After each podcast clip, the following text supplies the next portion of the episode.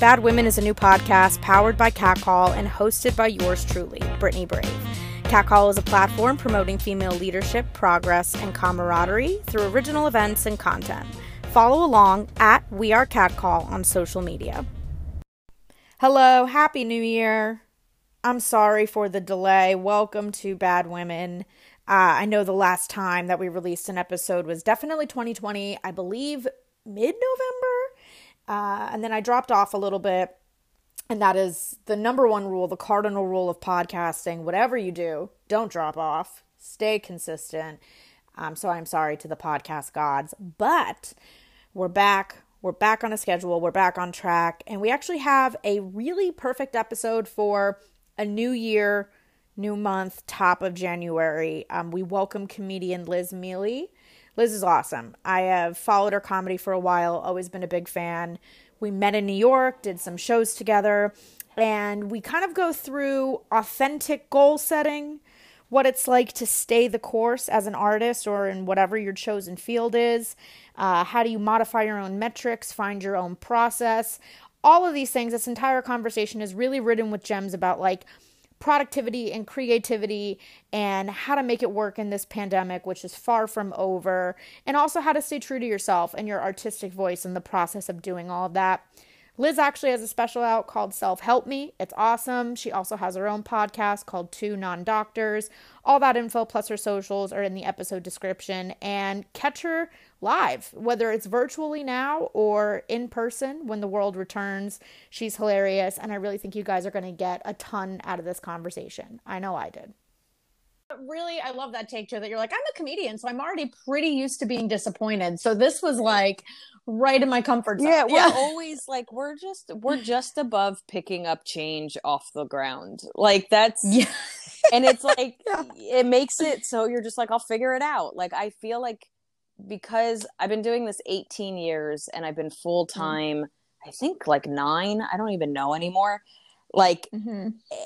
and like even before that I was part-time so I was still like making half my money off. So it's just like I've spent so long paying my rent $25 at a time that like mm-hmm. it doesn't i'm scared but it's just like i have always figured it out. I'll figure it out.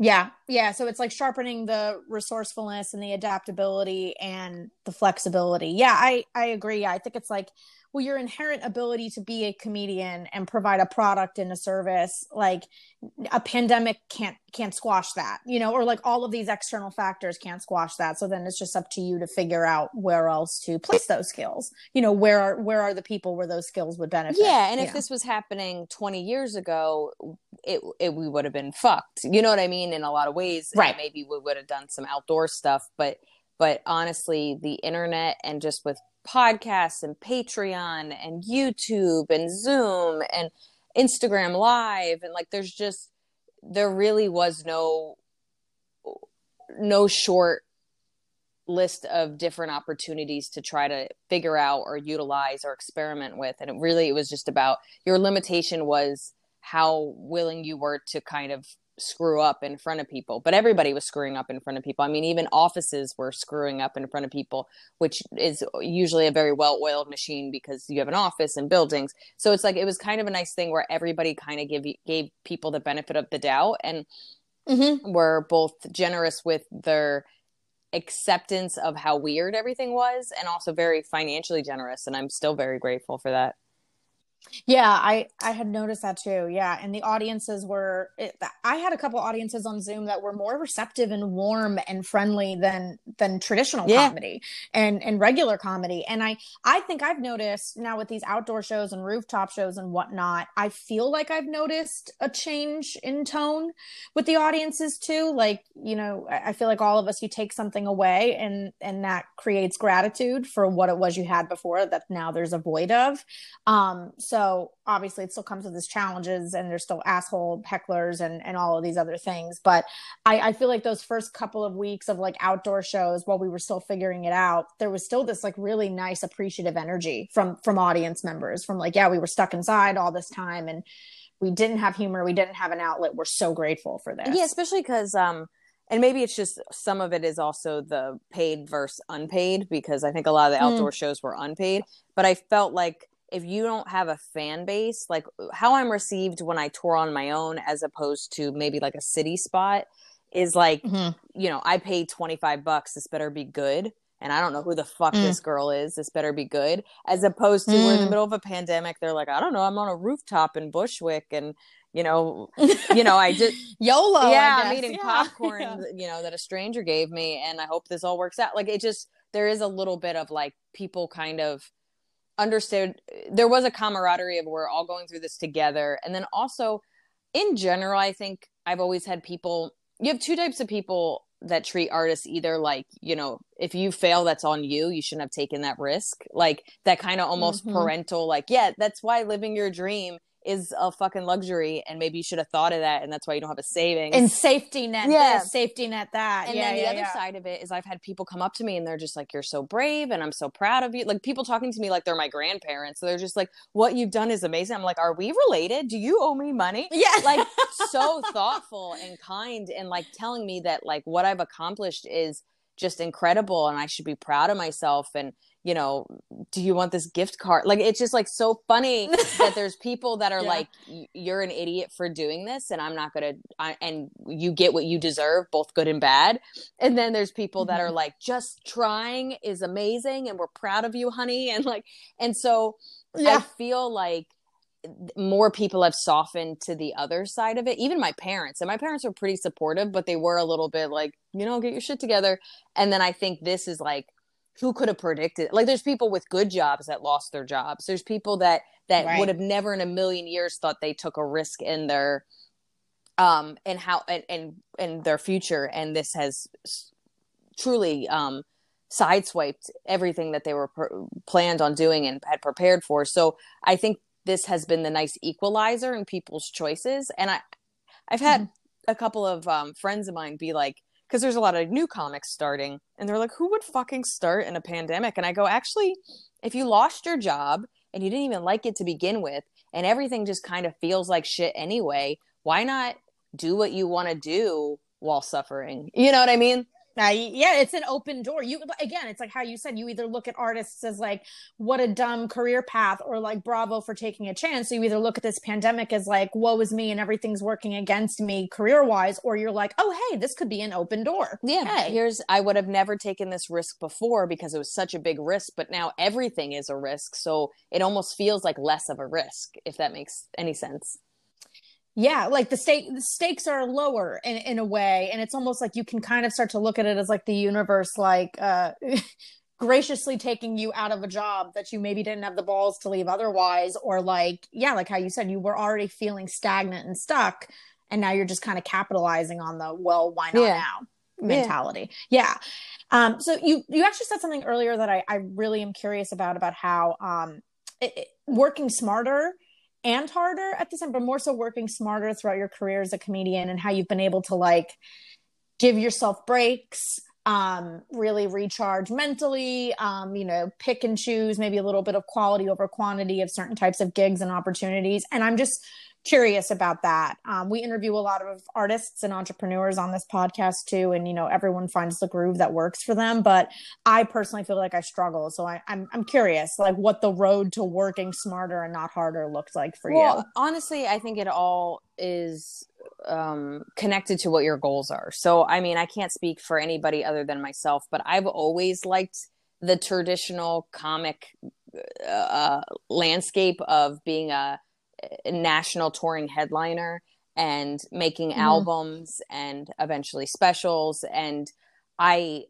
i love stand up and while i've written a bunch of scripts and produced a bunch of like web series and and stuff like that and you know done a bunch of side projects as well i still am a very like 1995 idea of success um and i've definitely changed yeah. it because i think in some ways not changing with the times even mentally can be um, uh, hindering and can almost be abusive because it's mm-hmm. clearly it's not how it used to be but um, i've always liked the traditional path of a comic and my happiness and my career goals were set in i want to continue to build hours and, and and put them out there and tour and what have you so with that you learn pretty quickly that it is grueling it is really hard to make money um, especially if you don't if you don't have a fan base or uh, you don't have an agent or you're not um, you know uh, t- tv recognized what have you that it is absolutely grueling exhausting financially almost un, uh, unrewarding. And you can make it work but i don't know if you'll have your sanity intact. And so i learned pretty quickly that i was you know, if I was tired at 28, I couldn't imagine what I was going to be going forward. So, you know, I tried going the traditional route of getting like a half hour special on Comedy Central or, you know, doing late night spots or, you know, a little bit of acting, but not really. But, and then had difficulty, you know, I ebbed and flowed having agents. And, um, as of now, I just got my first, I've, I had a UK agent years ago and we parted last year, but I've never had a US agent and I just got my first US agent last week. So so it kind awesome. of shows you um not everybody has as difficult of a path, but it is quite hard to get one and um that's where like it's so funny to like look back and I've been talking to my roommates about it. I I made a lot of big risks and a lot of interesting choices that most people wouldn't have made probably eight years ago and they just started to work mm. out two years ago and and mm. i felt like it was an educated guess and an educated jump but also i don't know you know what i mean like it, it was yeah, yeah, like yeah. it feels like there is a place for me to land if i jump but i don't know and and yeah. and I, I i took a, lot of big risks. So the first thing was i i couldn't seem to get anything traditional tv wise so my thing is if i had to kind of sit down with myself and go well what do i really want? And i wanted to make albums i wanted to tour i wanted to get my name out there. So what what could i do on my own?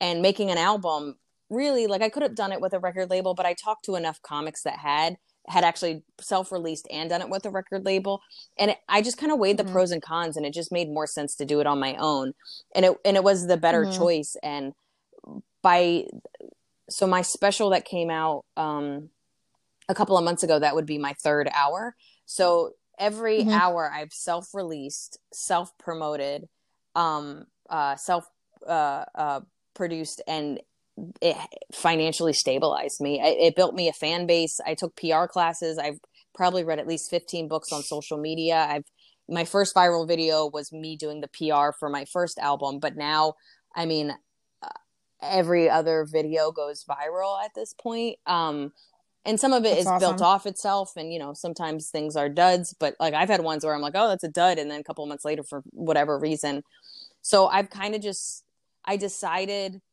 eight years ago when I lost another manager and I couldn't get a new one, I was like, well, then I'm just going to make social media my manager. If the whole point of social media is to get your name out there, then I'll just figure out how to utilize that. I'll do it myself. And so, yeah, I think yeah. every setback I've ever had, or every disappointment, or things that didn't look the way I thought they would, I go, well, how do I get as close as possible on my own?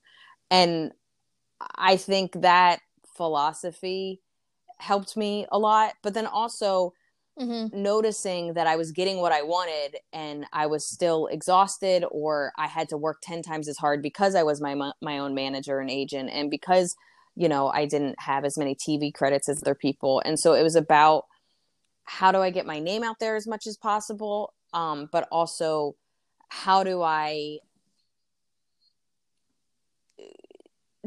only work when I want to work and and and how mm-hmm. do i do like you said like a quality of work as opposed so like what kind of sucks is i was really starting to be happy with my touring schedule i think september maybe even august of um of 2019 and i had this big 2020 tour mm-hmm. and i was only going to work i was only going to headline two days a week and i really liked saturday sundays as opposed to friday saturdays or you know cl- clubs mm. where they hmm. have you do it Thursday through Sunday. I liked just coming into a city, doing you know doing an hour, eh, doing it all myself. I was doing these little theaters, you know, anywhere from sixty to one hundred and fifty yeah. seats, but I did everything mm-hmm. myself, so I got all the money, and um, I, I I was just really, and like, I, I don't have a boyfriend now, but I had a boyfriend at the time. And I was like, oh, I can spend the whole week with my boyfriend and do Friday spots in the city and like feel a little bit normal and almost have like a little bit of a baby weekend.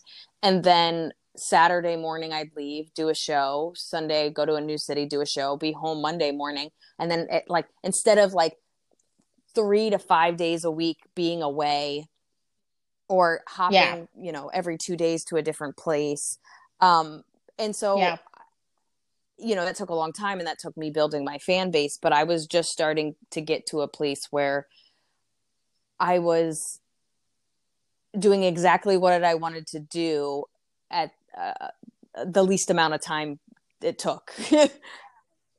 yeah. And like, and still maintaining that work life balance yeah and it's yeah and it sounds like see i i think you and i connect on this um in the sense that i I, I'd written down a notes about the whole like you know the whole starving artist concept or like you know how much feeling secure or feeling balanced contributes to creativity and I, I think it differs yeah. for people but I I think I've I've always felt like I need to generally have my shit together and or like to your point have some sort of balance and an interpersonal balance in order for me to actually feel like I can be creative and I can perform and be present on stage. And I know some other people maybe that rhythm works for them. The whole like, you know, a crazy schedule, not too much of a balance, you know, not as much of a focus on interpersonal stuff, but like, you know, very scattered and all over the, but just, just a different pace and and just compartmentalizing differently. But, you know, me, me personally as a creative, and maybe it's cause my background is in corporate too, that I'm like, I know I thrive within structure. So, um, I hear you when you say like it, it, it striking that balance of like, oh, hey, I'm doing exactly what it is I want to do. And I have a chance to exhale. Yeah. yeah. week and I week. think that's really important yeah. too. And I think also, I think it's a fallacy, honestly, that your life has to be in shambles for you to be creative. I mean, I mean, I agree. Uh, yeah, I feel both creatively stronger and career wise stronger as I've gone to therapy, as I've gotten emotionally and physically healthier, as I've, you know, me and my friends, and my friends are actually better at this than I am. You know, I'll be like, "Hey, are you going to be out? Let's meet up after a spot." And they're like, "Oh, I'm taking this weekend off." And I'm like, "Really?" Like, I'm like, I'm like, what a I'm novel like concept. both proud of them and angry that I'm like, why didn't I think of that? And I, I I'm still in scarcity yeah. mode because I've spent most of my career in scarcity mode. So I still I can mm-hmm. admit that I still sometimes make yes decisions out of a place of well, what if it's not there next week? And I'm yeah, and I'm getting better. And comedy mm-hmm. doesn't really let you not feel like you're in scarcity mode. But um, I have just gotten. It's funny if I'm making my own schedule, I schedule in breaks because I'm doing all the work.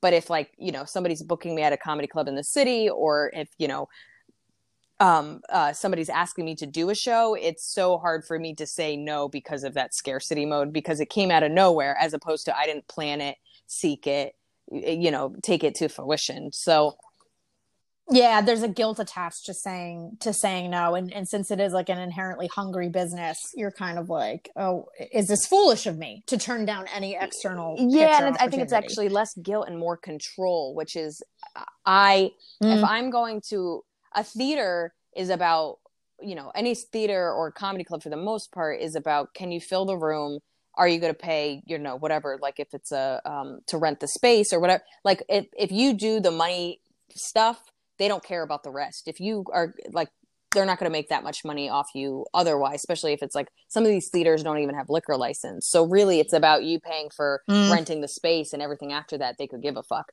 So to me it's like if they have an empty slot and you're going to pay the money there's no questions and that that is always going to be available as opposed to somebody goes hey i have this gig um, this day do you want to do it? And you're like I, a part of me is like well if i say no and what if they, they don't do that gig anymore? Or what if they find somebody better? Or what if they forget about me? Like and i've had to work really hard to be like and this is for like no money sometimes and i still feel that way. Yeah yeah and you're still it's like, really yeah, it's like even yeah. just spots i sometimes feel scarcity mode and i i work pretty much most clubs in the city.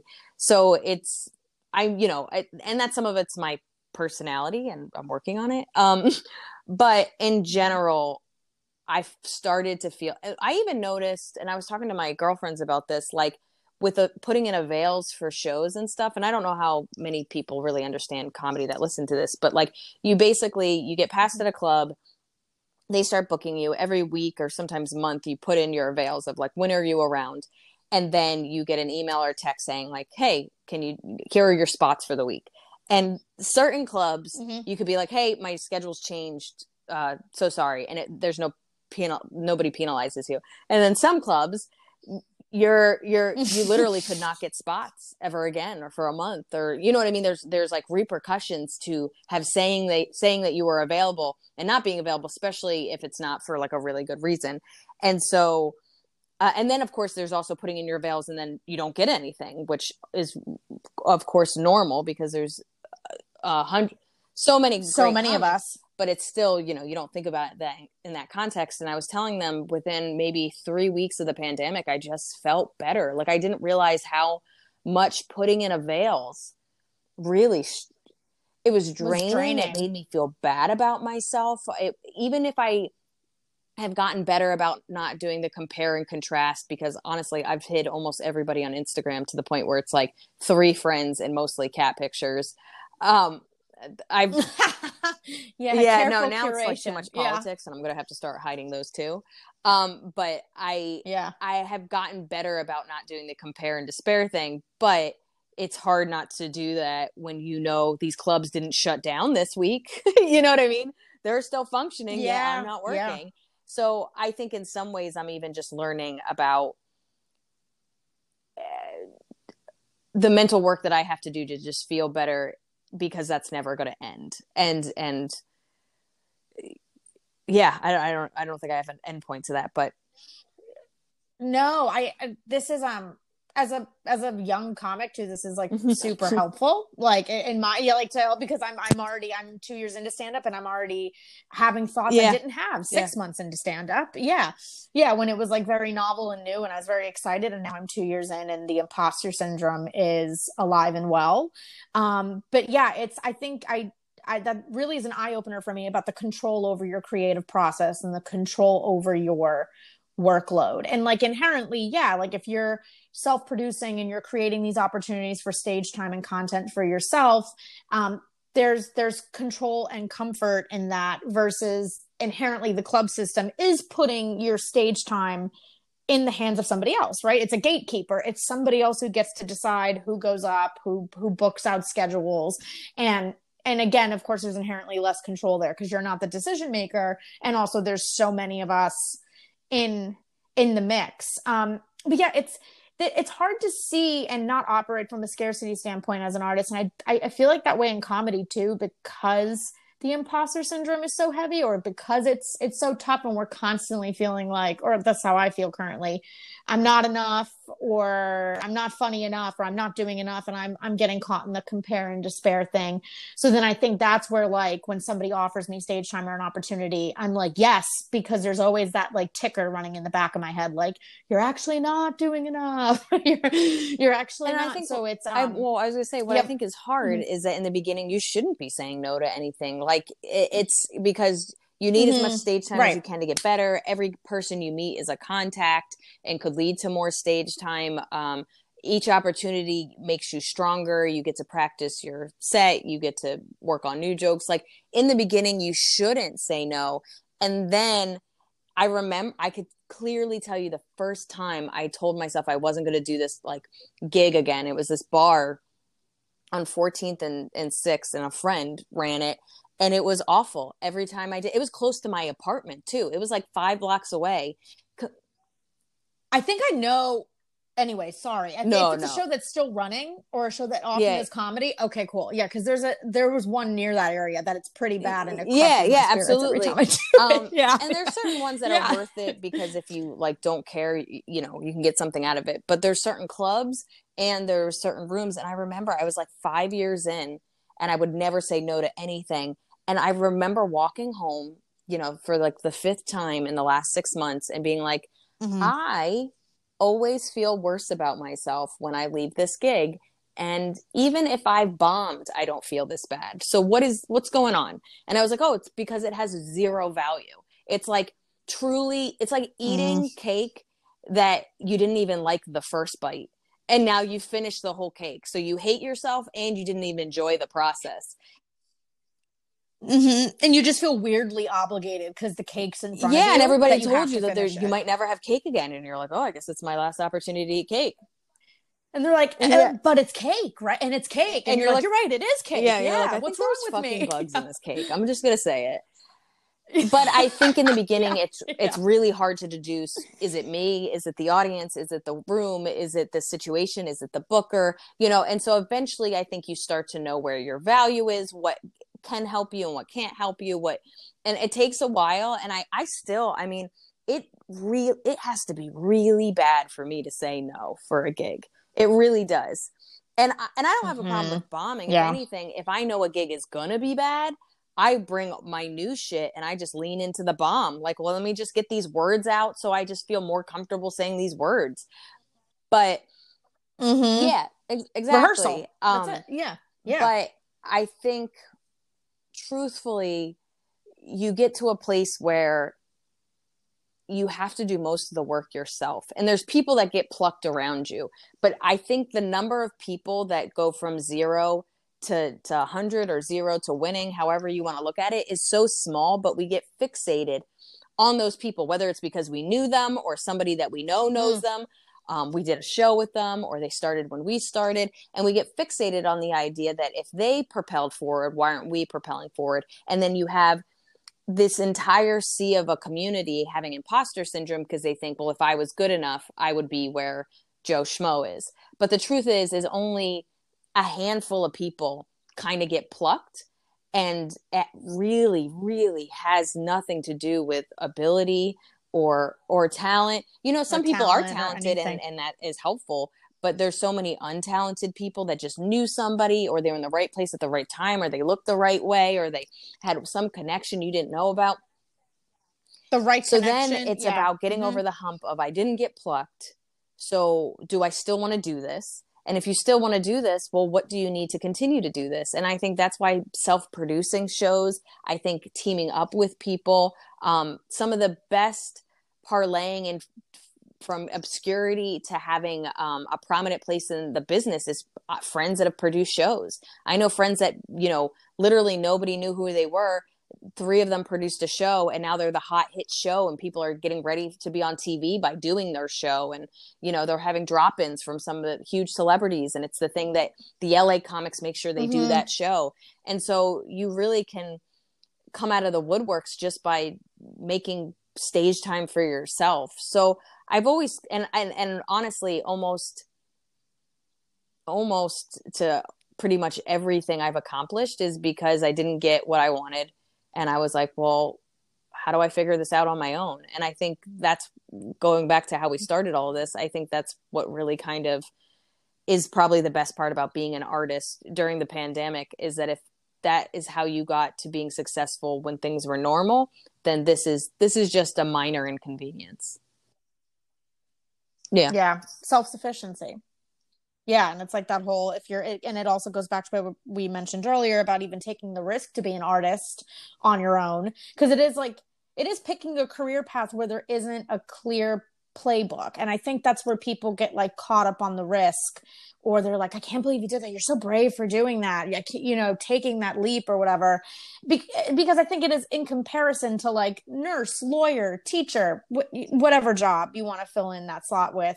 It's you know schooling and testing and i think the steps are just a little bit more clearly laid out for you whereas in our field it it isn't inherently. Um so it is just you know in, in that sense i guess it really isn't any different than trying to be a comedian in a pandemic or yeah. a comedian in a non-pandemic. Like we've always like how you said we've always been trying to figure out what the next step is absolutely. laid out in front of us. Um yeah. And then you know to your point too about um the compare and despair and things like that like i think even more toxic than than fixating on like why someone someone achieved something and you didn't and trying to look at it as a deficit to you i think it's like when when we fixate on the people that are seemingly getting plucked or doing well or taking or whatever it is that we tell ourselves i think like the more toxic thing is tying yourself to what it is they're achieving and now yeah. making that your goals if this is making any sense like like you might not have even wanted that before and now you're like marrying yourself to it because you have yourself convinced that oh well that yeah. is success as a stand-up comedian and then it's like you're oh, standing oh, in your oh, own way. Oh my god, I used to make this joke with my that. friends, and I was I'm hundred percent guilty of this. But I would like see a comic on the cover of Golf Digest, and I'm like, why not me? And I've like never played golf. I don't like it. I don't even know. But it's like that's how it would be. Is somebody would get something that I couldn't even I didn't know it existed, couldn't have cared about, and I would just have a meltdown. And I had to realize, and that's why I kind of yeah. Really looking in about what's important to you. And it's like it's funny. I learned it first with comedy, and then I had to learn it with friendship and dating, where I was like, you know, the same oh, kind yeah. of like you know, friends are getting married, friends have houses, friends have kids. And I was like, you don't want that stuff. I go, yeah, but I want to know that I could have. like, I want the option. Like, yeah. yeah. yeah. Yeah. I've, I've had that too, even, um, it, and I'm not, marriage isn't something I'm like seeking right now at all, but yeah. even just like having a partner sometimes. And I would find myself like yeah, like what yeah, was me? Yeah. Maybe I was PMSing. Who knows? Like about like why I don't have a boyfriend. And then I'm like, do you even really want one right now? In practicality, no, yeah. And it took me a long time to even like I, you know, I most of my friends outside of comedy are married, have houses.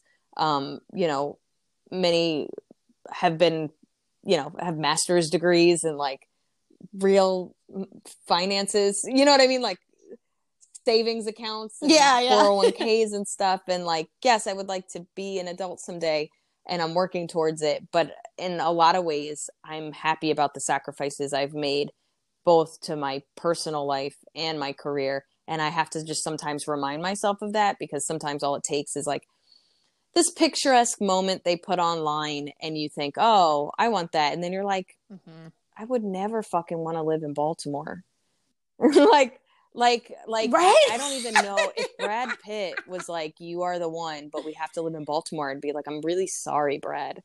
Um, yeah, I can't make yeah, that work. No, like, so it's like exception. kind of funny yeah. when you're like, "Is is the best outside facing life worth it if you can't be where you want to be and do what you want to do and be around the people you want to be. And and I made all my choices based on the fact that I want to be around the people I want to be around. I want to be around do the things that I want to do. And I I don't regret the choices I've made but I think I think you can get easily influenced by the outside and marketing just as much as marketing's being like you know your lips have to be this big and you have to be this skinny and you know your nails have to be perfect or you're a whore. Like it's just so funny that there's all this but they do the same yeah. thing.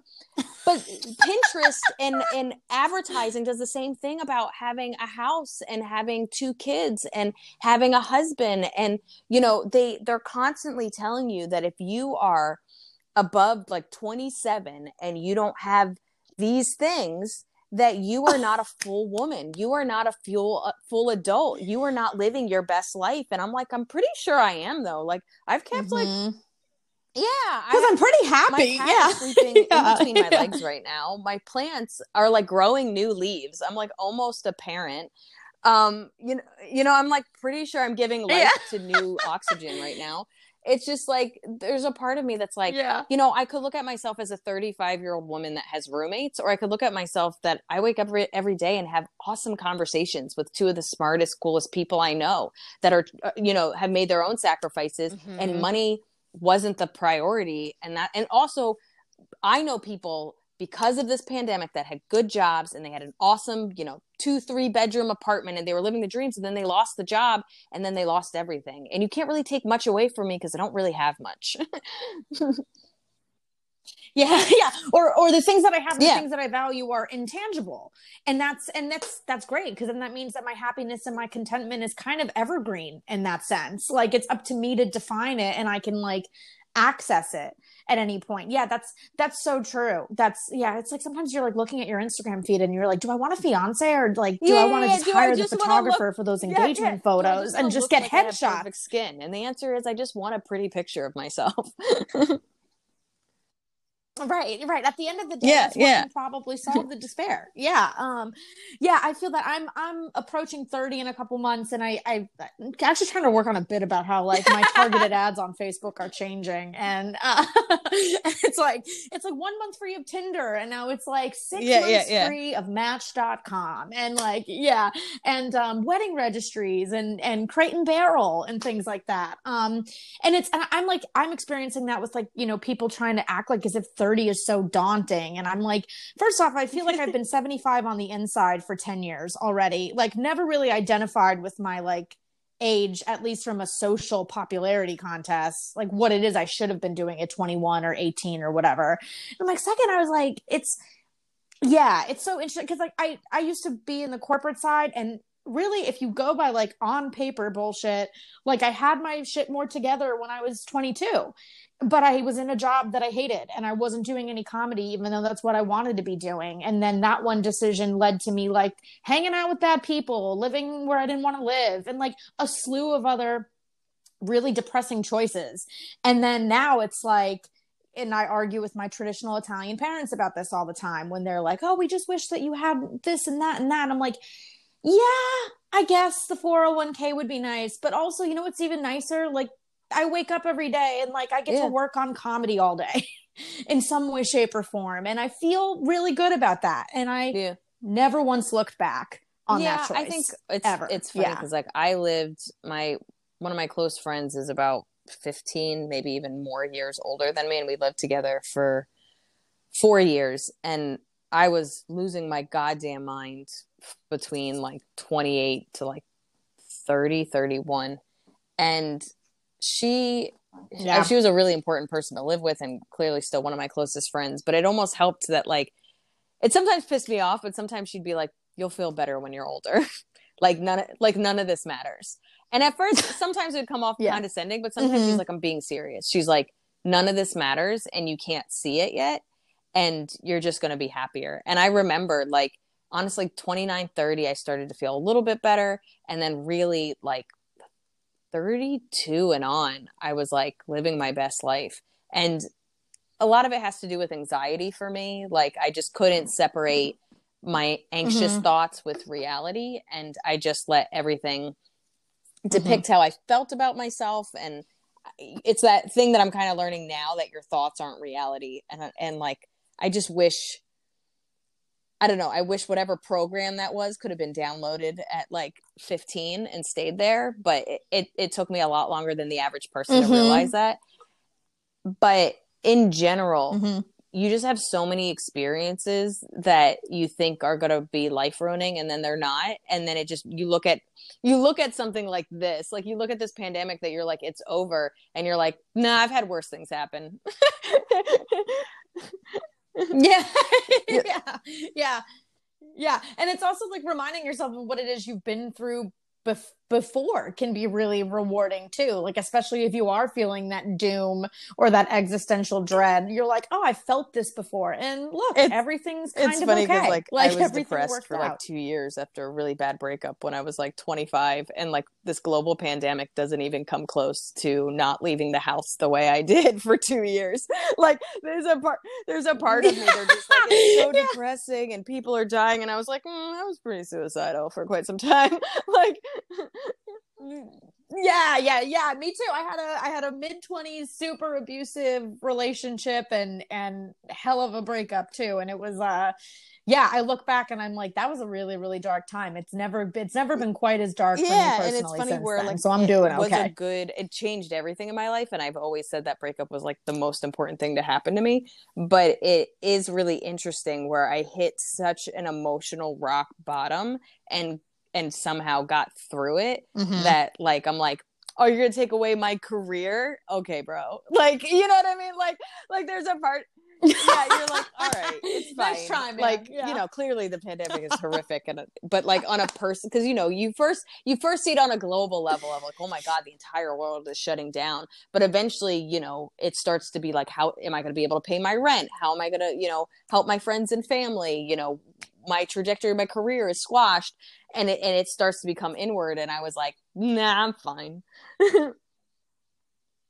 nah, I got this. Yeah, yeah. No, it's true. It's like that's where you're, and, and I think it differs for everybody, but that's where your, I don't know, what do you want to call it? Your emotional center of gravity is. Like, I don't know, like you're where your your strength headquarters is. Um, yeah, because it's like you do have that other relationship. Like, like for me, it was a super abusive situation where literally the only way safely out and actually wow. out was through the legal system. Like there was, yeah, it was like that. Um, and sometimes I like one of my best friends said to me like a couple months ago, and I was like pissy about a, a pretty casual dating situation, but was kind of in my head and in my feelings about it. She she was like, you, you sent a man to jail. Like, I like, you put that on your Tinder, but I definitely think that should be like something in your phone you look at when you feel like you can't surmount anything. Exactly. Yeah. I uh yeah I, was like yeah you're right. She's like and you're upset about like yeah. not getting a text back or something? And i was like yeah you're right. Perspective. Um and and remembering that like i've been through it before and i could go through it that is that know, has again. to be so um, funny though. Like a dude doesn't yeah. text you back or he ghosts you and you're just be like good because i've sent a man to jail and i think i think you know that i i'm not gonna take that bullshit. Yeah yeah it is it is um it's it's actually it's something that i like i feel like i need to bring up early on in a new dating situation for for two reasons like one like it's like i just feel like i do a huge disservice to myself if if i don't like yeah, yeah. because it is a part of like who i am and especially like the landscape yeah. of my dating history too it's like listen this is this is i was a different person before this and i'm a better person because of it now but here's what happened um but yeah i think yeah part of it is like low key a warning. Yeah. Like, yeah. I'm not going to put up with your shit. Okay. No, I like, think that's, there is actually something yeah. very smart. You're just like, so I'm Italian American. I do comedy. Um, I put somebody to jail and they're like, say what? You're like, I also like cats. Like, you know what I mean? Like, you, I, I, think, I think it's your Tinder bio. I think, I think you're really going to have something.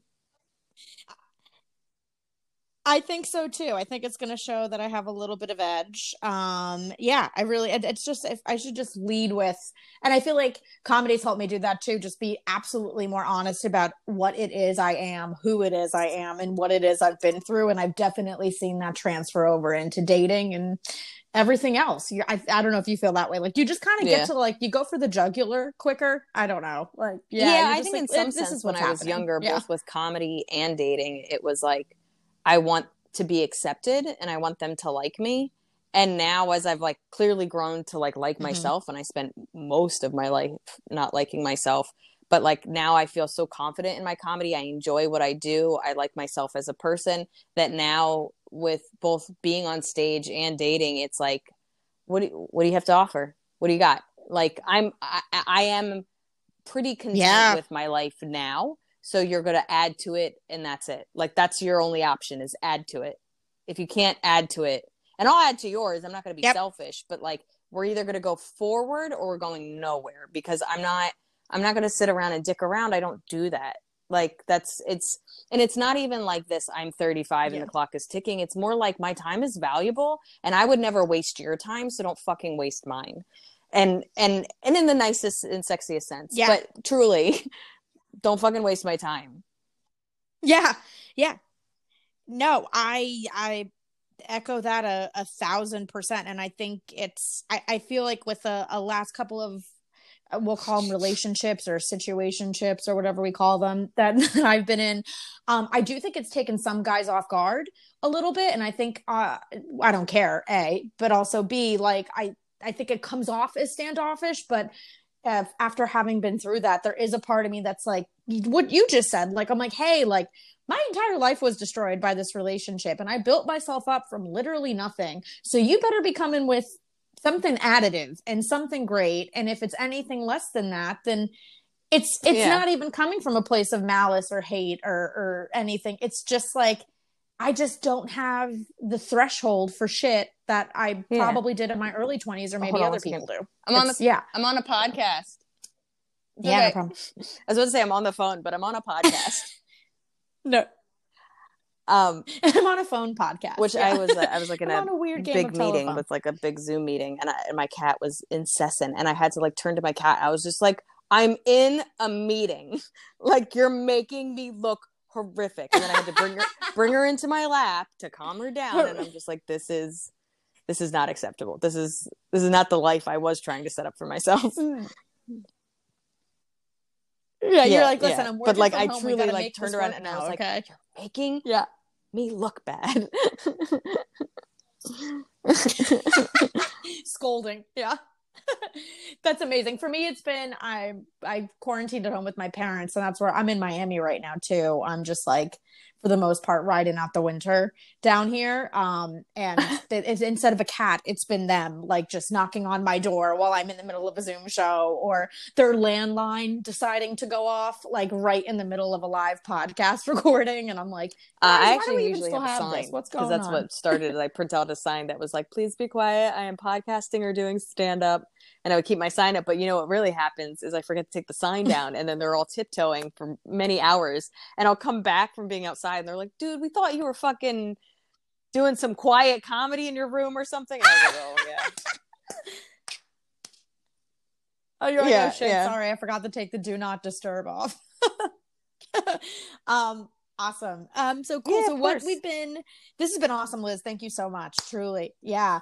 Um, so I close every episode with um our guests giving women um one piece of advice. Um it, it could be career related, it could be life related. It's like anything that you feel like you've carried throughout your life that's really resonated with you that you would want to pass along and it's i mean it's super additive on top of all all of everything that you shared today which has been incredible um but yeah if you would one piece of advice for our our female listeners about life work and everything in between. I think what helps me on like um, a daily, I easily get overwhelmed. Like I, it takes almost nothing. And even with this pandemic, I was Mm. very overwhelmed because I had to learn a lot of new technology. And I'm like, I'm truly like a 75 year old woman. I'm just like, I'm just so bad. At, and, and what I, what Me I too. learned about myself during this time is I learn the bare minimum to get by.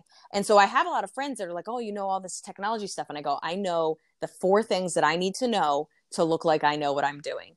So I, and nothing past that. They'll be like, how do you do this? And I'd be like, I'm Yeah. not there yet. Um, me too i just figured out imovie and my friends were like that's embarrassing brittany like don't tell people and i was like or I you just never had the patience or the attention span So you for could just hire Like, and I- somebody for ten dollars. Mm-hmm. So that too So for me, I had to learn a bunch of stuff. I was getting Right. really overwhelmed. And I had to relearn what I always know, mm-hmm. which is whatever you want to do, whether it's getting something done, doing something you don't really want to do, but it's important, learning a new skill, whatever it is, chunk it down to like stupid steps. Like, so if it's like, so what if it is you want to make a trailer for your podcast? All right. You, you would have to be like, okay, well, Right. what, what do I need to use to make it? Do I need audio recording? Do I need, you know what I mean? Like, do I need to use iMovie? What did I, and then it's like, well, what parts of it do I have to, and you just keep chunking it down and chunking it down to like today is, I just need to download the app. And you know what I mean? Like, it sounds crazy, but if you look at my to do list, it looks like I'm Yeah. talking to a baby about how to like eat. You're gonna open the jar. You're gonna put. You're gonna put the. You're gonna put it over. You're gonna get a spoon. Mhm. You're gonna not fill the whole spoon. You're gonna do half the spoon because you know that if you have too much, it's gonna go all over yourself. So it's almost the same way where I'm like, today we're gonna download the app, and then we're just gonna play around with it. And the goal is just to learn how to split split the track and delete it. You know what I mean? And like and like and really like break it down so that if a Yeah. normal person and this has to do like I'm dyslexic and and you know I, in general just take a lot longer to learn stuff and I'm very visual and I have to kind of play around with stuff.